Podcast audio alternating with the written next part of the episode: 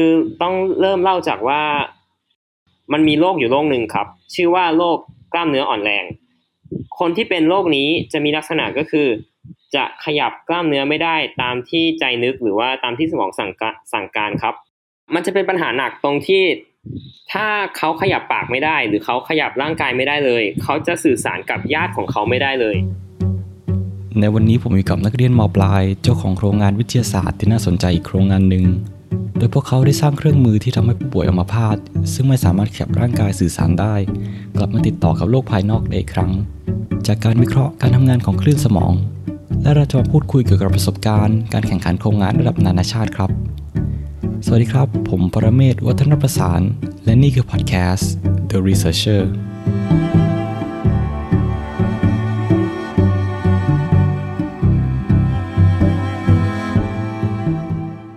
ครับสวัสดีครับก็ชื่อปอนนะครับเพิ่งจบจากโรงเรียนมหิดลวิทยานุสรณ์ปีที่แล้วปัจจุบันอายุสิบแปดแล้วก็กำลังจะเข้ามหาวิทยาลัยปีหน้าครับครับผมผมต้นผมต้นกล้าครับชื่อจริงต้นกล้านาทูลไข่มุกแล้วก็เป็นเพื่อนร่วมโครงงานทำขึ้นสมองกับปอนเมื่อกี้นะครับแล้วก็ตอนนี้กำลังจะศึกษาต่อที่ญี่ปุ่นครับก็สวัสดีครับผมเต้นะครับเป็นทั้งเพื่อนร่วมชั้นเรียนแล้วก็เพื่อนร่วมโครงงานของน้องปอนแล้วก็ต้นกล้าครับก็กำลังจะเข้าศึกษาที่วิศวะจุฬาครับก็ตอนนี้ผมก็อยู่กับปอนเต้แล้วก็ต้นกล้านะครับซึ่งทั้งสามคนนี้ก็ทำโครงงานเกี่ยวกับคลื่นสมองซึ่งมีความน่าสนใจมากก็เรามาฟังกันนะครับว่า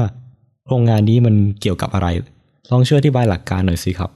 ครับคือก่อนอื่นต้องเข้าใจก่อนว่าอะไรคือคลื่นสมองครับคือสมองเราเนี่ยทำงานโดยการปล่อยกระแสไฟฟ้า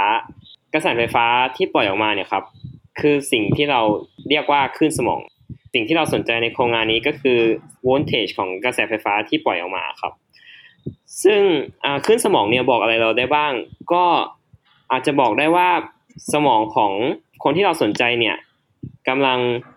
ถูกกระตุ้นอยู่หรือเปล่ากำลังขมักเขม้นหรือว่าเครียดอะไรเชิงนั้นหรือว่ากำลังหลับอยู่อันนี้คลื่นสมองสามารถบอกได้ครับเราจะให้ผู้ป่วยมองตัวอักษรสองตัวสมมุตินะครับสมมุติเป็น A กับ B แล้วเราก็จะกระพริบตัวอักษร A กระพริบป้ายไฟของมันนะครับตัวอักษร A หนึ่งครั้งแล้วก็กระพริบตัวอักษร B หนึ่งครั้งในเวลาที่ต่างกันก็คือสมมุติกระพริบ A ก่อนแล้วค่อยตามด้วย B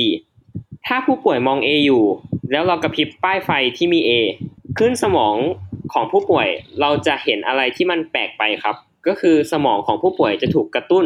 ทำให้เกิดคลื่นสมองที่แปลกไปเราก็รู้ว่าผู้ป่วยมองตัวอักษร A อยู่ถ้าเขามอง B อยู่ก็จะเกิดอ่าเกิดการกระตุ้นในตอนที่เรากระพริบป้ายไฟที่มีตัวอักษร B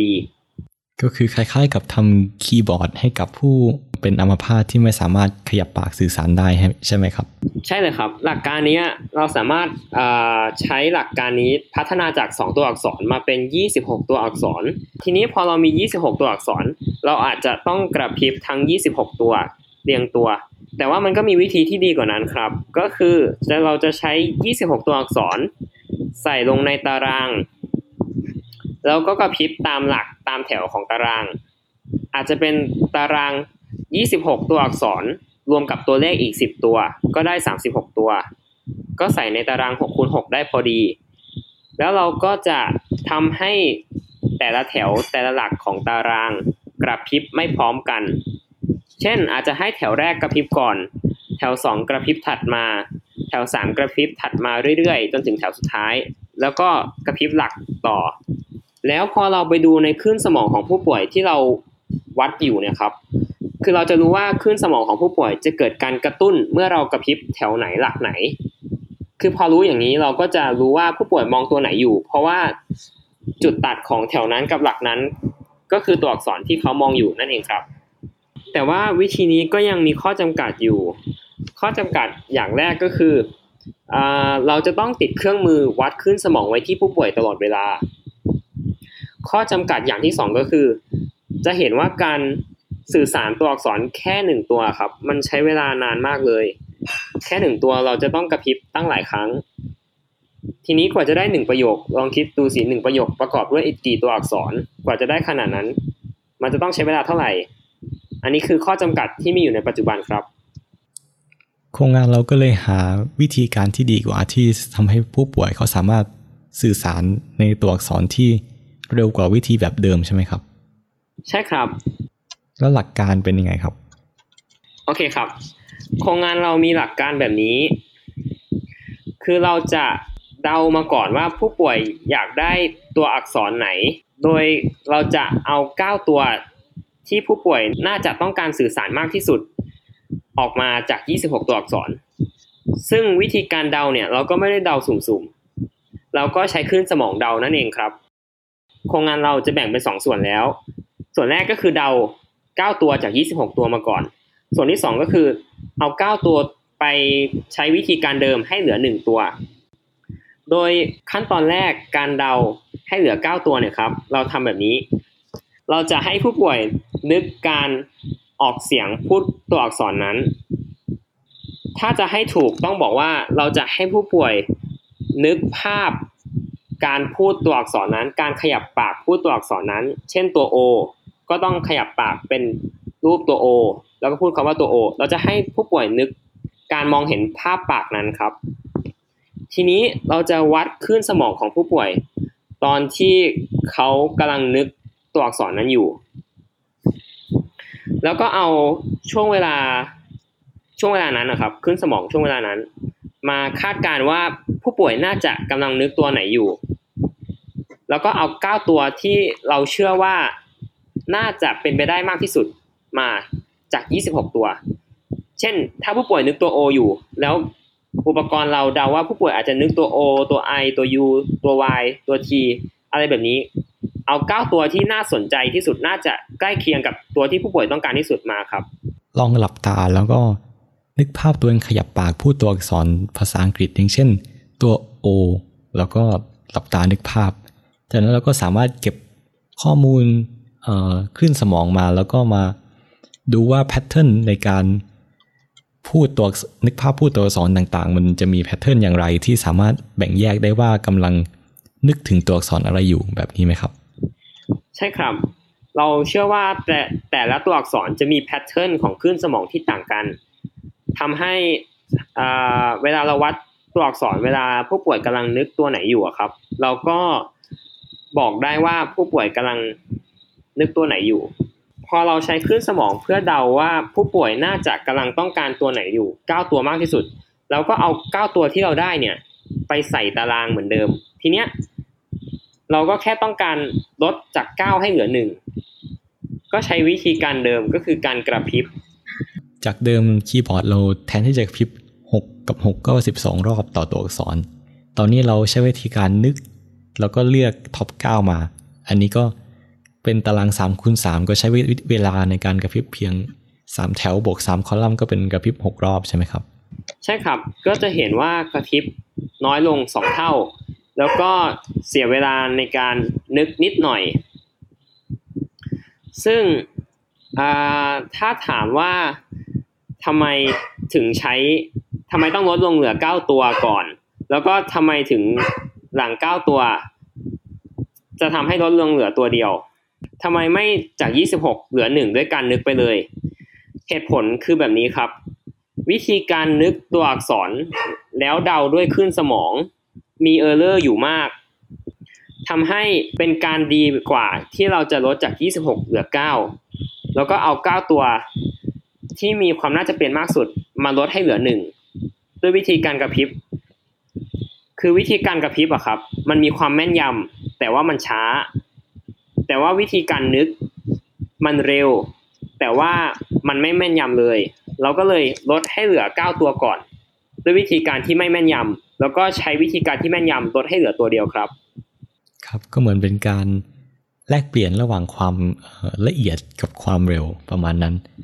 แล้วลองอธิบายหลักการได้ไหมครับว่ามันคอมพิวเตอร์เนี่ยรู้ได้ยังไงว่าแพทเทิร์นอย่างเงี้ยมันถึงจะเป็นตัวอักษรอะไรโดยการวิเคราะห์จากคลื่นสมองโอเคครับก็สำหรับการวิเคราะห์คลื่นสมองนะครับมันเป็นการมองหาแพทเทิร์นในคลื่นใช่ไหมครับซึ่งงานตรงนี้เนี่ยเราก็มีเทคโนโลยี เอ ไอ ของคอมพิวเตอร์มาช่วยในการตรวจจับแพทเทิร์นที่ละเอียดกว่าคนดังนั้นเราก็เลยใช้อุปกรณ์ที่ชื่อว่า เอส วี เอ็ม มาเพื่อคัดแยกแพทเทิร์นของคลื่นสมองที่แตกต่างกันครับก็คือถ้าเรามีข้อมูลของคลื่นสมองที่แบบเรารู้อยู่แล้วว่าแพทเทิร์นเนี้ย คือตัว A อีกแพทเทิร์นนึงคือตัว B เรามีแพทเทิร์นยี่สิบหกแพทเทิร์นของยี่สิบหกตัวอักษรมาเราก็สามารถเทรนตัวโมเดล เอส วี เอ็ม ให้มันสามารถจับแพทเทิร์นของมันแล้วก็จำแนกแต่ละตัวอักษรออกมาได้ดังนั้นไอ้อุปกรณ์นี้เนี่ยครับก็จะสามารถบอกตัวอักษรได้จากการอ่านคลื่นสมองของคนไข้ครับไอ้ที่สามารถบอกตัวอักษรได้คือคอมพิวเตอร์มันสามารถเรียนรู้ใช่ไหมครับจากข้อมูลที่เราให้ไปว่าเอ่อข้อมูลเนี่ยมันคือ subject กำลังคิดถึงตัวอักษรสมมติตัว A แล้วก็ตัว B ไปเรื่อยๆใช่ไหมครับแล้วก็ทำการเก็บข้อมูลจากอาสาสมัครต่างๆใช่ครับก็คือจากข้อมูลที่เยอะพอแล้วก็การฝึกฝนที่นานพอเนี่ยมันก็จะจำแนกได้อย่างแม่นยำมากขึ้นตามลำดับเวลาที่ใช้ครับผมแล้วเวลาเราไปเก็บข้อมูลแล้วเราใช้ตัวอย่างจากอะไรครับจากกลุ่มที่พวกผมทำเนี่ยก็คือใช้เป็นเป็นเพื่อนนักเรียนเนี่ยครับก็จะเป็นเอ่อเป็นคนทั้งชายและหญิงอายุประมาณสิบหกถึงสิบแปดปีครับอ๋อก็คือไปเคาะห้องเพื่อนว่าช่วยทำแบบสอบถามนิดหน่อยแล้วก็ลองอ่านอ่านสมองเขาดูใช่ไหมครับประมาณนั้นครับแต่ว่าการเก็บข้อมูลเนี่ยจะมีความละเอียดมากกว่านั้นก็คือเรียกว่าเราต้องคุมเรื่องเสียงรบกวนทางแม่เหล็กไฟฟ้าเราต้องคุมการมองเห็นของเขาเพราะว่าอย่างที่บอกครับว่าสองวิธีนี้เนี่ยมันค่อนข้างจะเกี่ยวกับการมองเห็นดังนั้นสิ่งเร้าทางภาพเนี่ยก็ค่อนข้างจะมีผลกับเขาอย่างเช่นมีคนมาเดินตัดหน้าเขาเนี่ยมันก็จะมีคลื่นสมองที่เอ่อเป็นอีกแพทเทิร์นนึงที่เราไม่ต้องการเข้ามาถ้ามีเอ่อหน้าจอกระพริบหรือมีไฟกระพริบอยู่ข้างหน้าเขาก็จะมีคลื่นรบกวนทางคลื่นสมองนี้เหมือนกันดังนั้นที่เราเก็บเนี่ยก็จะเป็นเอ่อ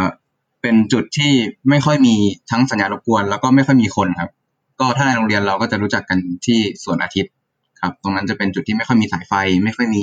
พัดลมหรือเครื่องใช้ไฟฟ้าแล้วก็ไม่มีคนเดินผ่านเท่าไหร่แล้วก็ตัวโปรแกรมที่เราใช้เก็บนะครับเราจะใช้โปรแกรมที่เขียนขึ้นมาเนี่ยเพื่อฉายภาพตัวอักษรเป็นเหมือนเลเบลให้เขารู้ว่าจังหวะนี้เนี่ยต้องนึกภาพตัวอักษรตัวไหนแต่ถ้าเกิดว่าเป็นอีกวิธีนึงนะครับวิธีเอ่อที่บอกว่าไฟกระพริบนะครับหรือเขาเรียกกันว่า เอส เอส วี อี พี นะครับเราจะใช้เป็นเอ่อข้อมูลที่เป็น Open Source อยู่ในอินเทอร์เน็ตครับซึ่งมันมีปริมาณมากเราคิดว่าเราไม่น่าจะมีเวลาไม่พอในการเก็บข้อมูลพาร์ทนั้นถ้าเกิดว่าเรามาทำ Speed Imagery แล้วเนี่ยเวลามันไม่พอจริงๆก็เลยยอมที่จะใช้ข้อมูลจาก Open Source ครับซึ่งที่เราเลือกใช้ Open Source ก็เพราะว่าวิธีการ เอส เอส วี อี พี นะครับเอ่อมันค่อนข้างจะแม่นยำหรือที่เขาเรียกว่า State of the Art เนี่ยครับดังนั้นเราก็เลยยอมที่จะใช้ Dataset แล้วก็วิธีการที่มีอยู่ในอินเทอร์เน็ตเพื่อมาเอ่อเป็นวิธีการของเราแล้วสำหรับไอ้ตัวกระพริบนี่เราใช้เป็นอะไรในการ assign score ครับโอเคครับคลื่นสมองเวลาที่มันกระพริบเนี่ยครับมันจะมีรูปแบบที่ค่อนข้างตายตัวครับดังนั้นเอ่อเราก็ยังคงใช้ตัว เอส วี เอ็ม ในการจำแนกอยู่นะครับแต่ว่าจะเป็นคนละโมเดลกันที่เอ่อคนละโมเดลกับที่ใช้กับ Speed Imagery ครับซึ่งโมเดลอันนี้เนี่ยจะมีความซับซ้อนน้อยกว่าเพราะว่ามันจับแพทเทิร์นที่ค่อนข้างตายตัวเนาะแล้วก็จะมีความเร็วในการประมวลผลที่เร็วกว่าด้วยยกตัวอย่างเป็นเลขง่ายๆก็คืออย่างเช่น Speed Imagery อาจจะใช้เวลาประมวลผลประมาณหนึ่งวินาทีแต่ว่าตัว เอส เอส วี พี นะครับอาจจะประมวลผลได้แบบเกือบทันทีเลยแล้วผลที่ได้พบว่ามันลดเวลาได้ไปเท่าไหร่ครับตามที่เราได้คำนวณกันไว้ตอนแรกเนี่ยถ้าเทียบกับระบบอ่าระบบตัว เอส เอส วี พี ที่แม่นอย่างเดียวเนี่ยระบบนั้นใช้สิบสี่วินะแล้วระบบของเราเนี่ยคำนวณออกมาแล้วจะใช้ประมาณหกวินาทีครับซึ่งรวมเวลาในการคำนวณไปแล้วด้วยนะครับย้อนกลับไปตอนวันแรกๆที่เราเอ่อจะเริ่มทำโครงงานเรามีได้แรงบันดาลใจอะไรครับถึงอยากจะทำโครงงานเรื่องคลื่นสมองเป็นพิเศษโอเคครับเดี๋ยวส่วนนี้ผมจะเป็นคนพูดเกี่ยวส่วนเองนะครับก็ย้อนกลับไปวันแรกทำไมถึงมาทำเรื่องนี้ก็เพราะว่าช่วงนั้นผมมีความสนใจเรื่องสมองอยู่ว่าเอ่อเอาจริงๆมันมาจากตอนที่ผมไปดูสารคดีเกี่ยวกับสมองครับแล้วทีนี้ผมก็รู้สึกว่าถูกใจเรื่องนี้แต่ว่าก็ไม่รู้ว่ามันมีงานวิจัยที่ทำเกี่ยวกับเรื่องนี้ได้หรือเปล่าครับแต่แล้วทีนี้มันก็มีคนเสนอเอ่อมีครูเสนอมาในกลุ่มว่ามีคนสนใจให้เด็กทำโครงงานเรื่องนี้นะเรื่องเกี่ยวกับคลื่นสมองคือว่าเป็นหัวข้ออะไรก็ได้ที่เกี่ยวกับคลื่นสมองผมก็เลยลองลองสมัครไปดูครับแล้วก็ลองชวนเพื่อนมาท แล้วก็อันนี้เป็นจุดเริ่มต้นว่าทำไมถึงตอนแรกเราถึงถึงได้มาทำโครงงานเรื่องนี้อีกอย่างหนึ่งมันเป็นมันเป็นฟิลที่ใหม่สำหรับเรื่องงานวิจัยด้วยเพราะว่ามันเพิ่งเริ่มต้นในไทยได้ไม่นานอะไรครับแล้วก็เพิ่งมีกลุ่มวิจัยย่อยๆในไทยอะไรเงี้ยก็สนใจอยากลองทำดูแล้วก็ลองหาหัวข้อที่เกี่ยวกับเรื่องเรื่องพวกนี้มาจับเป็นเพื่อให้มีประโยชน์กับคนคนคนอื่นอะไรเงี้ยครับประมาณนั้นครับแล้วหลังจากที่ได้รับทำการวิจัยในฟิลขึ้นสมองนี้เราได้แบบพบเจออุปสรรคหรือว่าสิ่งต่างๆที่ได้เรียนรู้ไหมครับอันนี้ผมว่าแต่ละคนก็มีอุปสรรคของแต่ละคนนะผมจะพูดของผมก่อนแล้วกันนะครับก็คืออุปสรรคหลักๆในในโครงการเรื่องนี้ก็คือมันใหม่แล้วมันมีคนทดลองทำหลายวิธีมากผมคิดว่ามันมันเยอะมากบางทีมันมันเกินไปแล้วเราก็งงว่าสุดท้ายแล้วเราต้องใช้อันไหนกันแน่ที่ทำให้มันมันออกมาดีอะไรเงี้ยครับแล้วก็มีศัพท์เทคนิคทางการเกี่ยวกับพวกสมองเยอะมากรวมถึงฟิลที่ที่เราสนใจเกี่ยวกับ Space Imagery เนี่ยมันเป็นฟิลที่ค่อนข้างใหม่ก็เลยทำให้มันยิ่งยากขึ้นไปอีกครับเพราะว่างานวิจัยที่เกี่ยวข้องก็มีน้อยรวมถึงคนคนที่เคยทำในไทยจริงๆจังๆเรื่องนี้ก็ไม่ไม่ค่อยมีเท่าไหร่อะไรเงี้ยครับก็ทำให้จะจะจะแก้ปัญหาอะไรเราก็ต้องทำกันเองอะไรครับมันก็ทำให้ค่อนข้างยากครับโอ้ก็ถือเป็นประสบการณ์ในการแบบทำงานวิจัยแนวหน้าที่เราเป็นคนแรกในการบุกเบิกในฟิลนี้ใช่ไหมครับเนี่ยคิดว่าใช่นะครับเพราะว่าส่วนใหญ่ที่วิจัยเกี่ยวกับเครื่องสมองในไทยไม่ค่อยมีเกี่ยวกับ Space Imagery มากนักครับก็ที่ผมเจอนะครับก็คือมันเป็นการเรียนรู้ทั้งเทคนิคทางคอมพิวเตอร์แล้วก็ความรู้แบบเกี่ยวกับประสาทวิทยาหรือนิวโรไซน์ไปทั้งแบบไปพร้อมๆกันนะครับดังนั้นมันทำให้ความยากเนี่ยเพิ่มขึ้นเป็นสองเท่าเลยเพราะว่าเราเรียนสองอย่างพร้อมกันมันค่อนข้างหนักแล้วเรามีเวลาที่ค่อนข้างจำกัดด้วยฉะนั้นนอกจากเราจะไม่มีข้อมูลทางเทคนิคแล้วเนี่ยเราก็ไม่มีประสบการณ์ด้วยมันทำให้งานเราเดินช้าอยู่พอสมควรเพราะว่าเราใช้เวลาในการเรียนรู้มากกว่าการทำใช่ครับประมาณนั้นเลยก็คือก็คือพูดง่ายๆว่ามันคือมันคือว่าการเรียนรู้ก่อนที่จะไปทำจริงๆเนี่ยครับใช้เวลานานมากนานกว่าตอนเขียนโค้ดตอนทำทุกๆอย่างอะไรเงี้ยครับหลักการพวกนี้ก็ไม่มีสอนในห้องเรียนด้วยใช่ครับเป็นสิ่งที่เราต้องไปค้นคว้าหาความรู้จากเปเปอร์เก่าๆเอาเองใช่ครับถูกต้องเลยครับแล้วเปเปอร์เก่าจริงๆที่แบบเป็นรากฐานเลยก็ยังไม่มีมากครับมันมีมีเปเปอร์ใหม่ๆที่ที่เพิ่งออกมาแต่ว่าเขาเรียกว่าเขาเขาก็พยายามจะพยายามคว้างหินลงน้ำแล้วก็ดูว่ามันเอ่อมันมันเวิร์กหรือเปล่าอยู่อะครับได้ข่าวว่าโครงงานเราเนี่ยได้ไปแข่งขันต่างประเทศด้วยใช่ไหมครับใช่ครับไปแข่งขันรายการอะไรแล้วก็ประเทศอะไรครับเอ่อไปแข่งรายการที่ชื่อ ไอ ดี อี เอ็กซ์ สองพันสิบเก้าที่ประเทศสิงคโปร์ครับแล้วก็แข่งในประเทศไทยด้วยแข่ง วาย ซี สองพันสิบเก้าครับถึงถึงรอบไฟนอลิสต์ของประเทศไทยครับครับแล้วประสบการณ์ที่เราได้ไปแข่งขันหรือว่าไปต่างประเทศนี้มีอะไรที่จะมาแลกเปลี่ยนกันบ้างไหมครับผมว่าแต่ละคนก็มีของตัวเองเนาะเดี๋ยวผมจะพูดของผมก่อนแล้วกันนะครับก็ประสบการณ์ต่างประเทศนะครับ ก็พูดถึงสิงคโปร์ก่อนแล้วกันนะครับตอนที่ไปเนี่ยก็คือมันไม่ได้ challenging ตอนตอนตอนวันแรกๆหรอกครับที่เป็น present poster ใช่ไหมอ่าก็คือตอน present poster เนี่ยกรรมการสนใจของเราดีอยู่ครับแล้วเราก็ได้มีโอกาสได้ไปพูด present อันนี้แหละครับจุดที่เป็นจุดสำคัญก็คือเราได้ไปพรีเซนต์ต่อหน้าคนประมาณ สามพัน คนครับหรือว่าเอ่อก็คือขนาดมันเหมือนโรงโรงคอนเสิร์ตประมาณนั้นนะครับนักเรียนมี สามพันห้าร้อย คนเขาก็เกณฑ์มานั่งฟังหมดเลยครับเต็มเต็มที่นั่งเลยตอนพรีเซนต์ก็ประสบการณ์จริงๆที่ได้ก็คือตอนที่ซ้อมพรีเซนต์นี่แหละครับก็คือเราจะต้องรวบรัดข้อมูลทุกอย่างของโครงงานเราให้เหลือห้านาทีเราพูดให้คนอื่นรู้เรื่องให้ได้ครับก็ก็แบบต้องจับแก่นๆมาเลยว่าแบบ เอ่อ เรื่องนี้เกี่ยวกับอะไรบ้างนะเรื่องนี้ก็เกี่ยวกับอะไรแบบตรงไหนที่มันไม่ต้องใส่เข้าไปในสไลด์ก็ได้อะไรอย่างเงี้ยครับแล้วก็แล้วก็ซ้อมกันหนักมากครับเราลองถามเพื่อนคนอื่นดูก็ได้ก็คือซ้อมกันสิบกว่ารอบกว่ากว่าจะขึ้นไปพรีเซนต์จริงๆอะไรอย่างเงี้ยครับสำหรับการพรีเซนต์เนี่ยก็ถือว่าประมาณนั้นแหละครับที่ต้นกล้าได้เล่ามาแต่นอกจากการพรีเซนต์แล้วเนี่ยเรายังได้เห็นเรียกว่าเห็นแนวคิดของต่างประเทศที่เขาค่อนข้างให้ความสำคัญกับการวิจัยและพัฒนาของเยาวชนมากๆที่เข้าร่วมกันมาเนี่ยถ้าผมจำไม่ผิดมีสิบสี่ทีมจากน่าจะเกินสิบประเทศครับก็มีทั้งประเทศใหญ่ๆอย่างญี่ปุ่นมีถ้าจะไม่ผิดกัมพูชามีไหมไม่แน่ใจมีเวียดนามด้วยหลายประเทศทั้งหมดเนี่ยมีก การคิดแล้วก็ประดิษฐ์สิ่งของของเขาขึ้นมาที่ค่อนข้างจะสร้างสรรค์มากๆเลยเราก็ได้ไปเห็นแบบความคิดของเขาว่าเขาเอาความรู้ตรงนั้นมาใช้ทำอะไรบ้างทำไมเขาถึงเอ่อคิดอันนี้ขึ้นมาแรงบันดาลแรงบันดาลใจเขาเป็นยังไงแล้วก็ได้เหมือนมีเพื่อนในวงการนี้เพิ่มขึ้นนะครับเป็นชาวต่างชาติด้วยก็เป็นประสบการณ์ที่ดีมากๆก็สำหรับผมก็คิดว่าอาจจะเป็นเรื่องวัฒนธรรมต่างชาติอะไรแบบนี้คือก็ได้ไปเห็นว่าอ่าตอนเราพรีเซนต์น่ะคนที่มาฟังเขาก็แบบตั้งใจฟังมากๆเทียบกับตอนก่อนที่จะเริ่มพรีเซนต์คือเวลาตอนที่เขาจริงจังเขาก็แบบตั้งใจมากๆเวลาเขาเล่นเขาก็เล่นมากๆเป็นอะไรที่ผมชื่นชมเขาเลยครับงั้นก็ถือเป็นโอกาสที่ดีนะครับที่เราได้มีโอกาสที่จะไปแลกเปลี่ยนโครงงานกับเพื่อนต่างประเทศแล้วถ้าเกิดมีน้องๆที่สนใจเขาสามารถมีโอกาสที่จะไปนำเสนอโครงงานต่างประเทศได้ยังไงครับ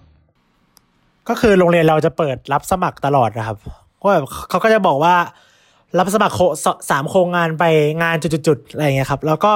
ลองสมัครไปก่อนเผื่อได้อะไรเงี้ยครับแต่ว่ามันมันก็เป็นโอกาสที่ดีในการไปทำโครงงานที่หรือว่าเป็นนำเสนอนำเสนอโครงงานให้ต่างประเทศอยู่แล้วอะไรเงี้ยครับครับสำหรับน้องเอ็มวิทที่ฟังอยู่ก็ลองเปิดโอกาสให้ตัวเองดูนะครับโรงเรียนเรามี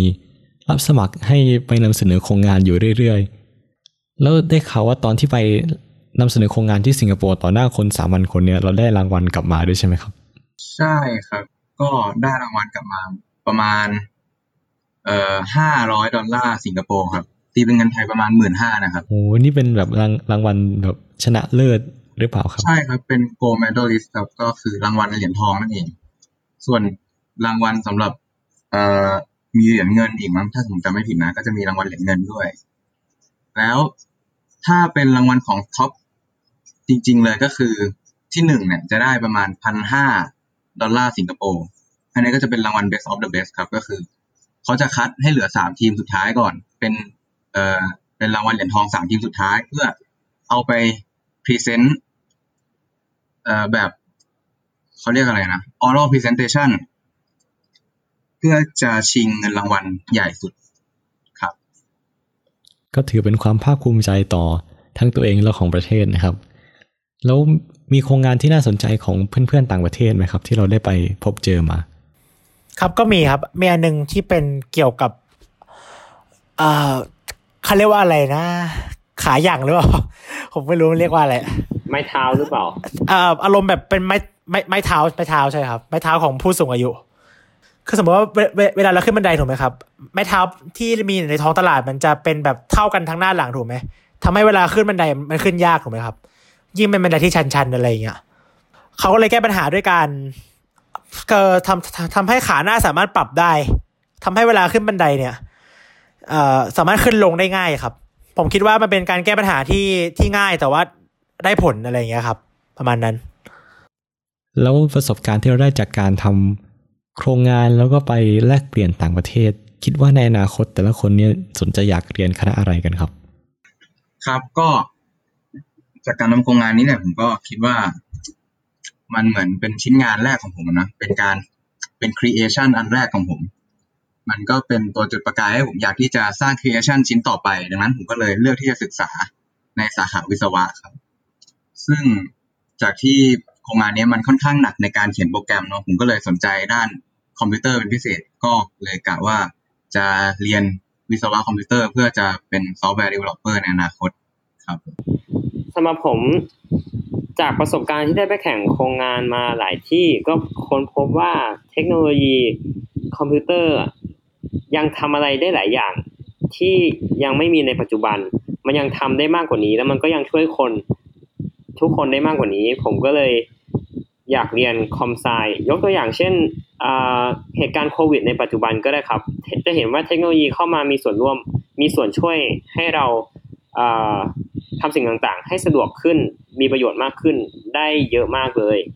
และผมเชื่อว่าผมเชื่อว่ามันยังทำได้ดีกว่านี้ผมก็เลยอยากเรียนคอมไซแล้วก็ลองศึกษาดูครับครับคนสุดท้ายต้นกล้าครับครับผมของผมก็จะเป็นผมอยากเรียนเกี่ยวกับพวกอวกาศเพราะว่าส่วนตัวมีความชอบเกี่ยวกับพวกดาราศาสตร์ด้วย อย่างเงี้ยครับแล้วก็จากการที่ไปแข่งโครงงานหรือว่าได้ไปทำอะไรเยอะๆเกี่ยวกับเรื่องพวกนี้ก็คิดว่าเทคโนโลยีเป็นส่วนสำคัญอะไรเงี้ยครับก็อยากจะเหมือนผลิตอะไรสักอย่างออกมาด้วยก็เลยไปเรียนก็เลยอยากเรียน Aerospace Engineer ครับประมาณนั้นทั้งสามคนนี้ที่ได้ทำโครงงานร่วมกันก็จะไปต่อในคณะวิศวกรรมศาสตร์ซึ่งตอนนี้ก็กำลังอยู่ระหว่างการรอเปิดเทอมกันอยู่เป็นอะไรที่น่าสนใจมากเลยครับก็ขอขอบคุณทั้งสามคนที่มาพูดคุยกับเราในวันนี้นะครับสวัสดีครับพอดแคสต์ The Researcher ผลิตด้วยผมปรเมศวร์ วัฒนประสานท่านผู้ฟังสามารถกดติดตามและรีวิวพอดแคสต์ได้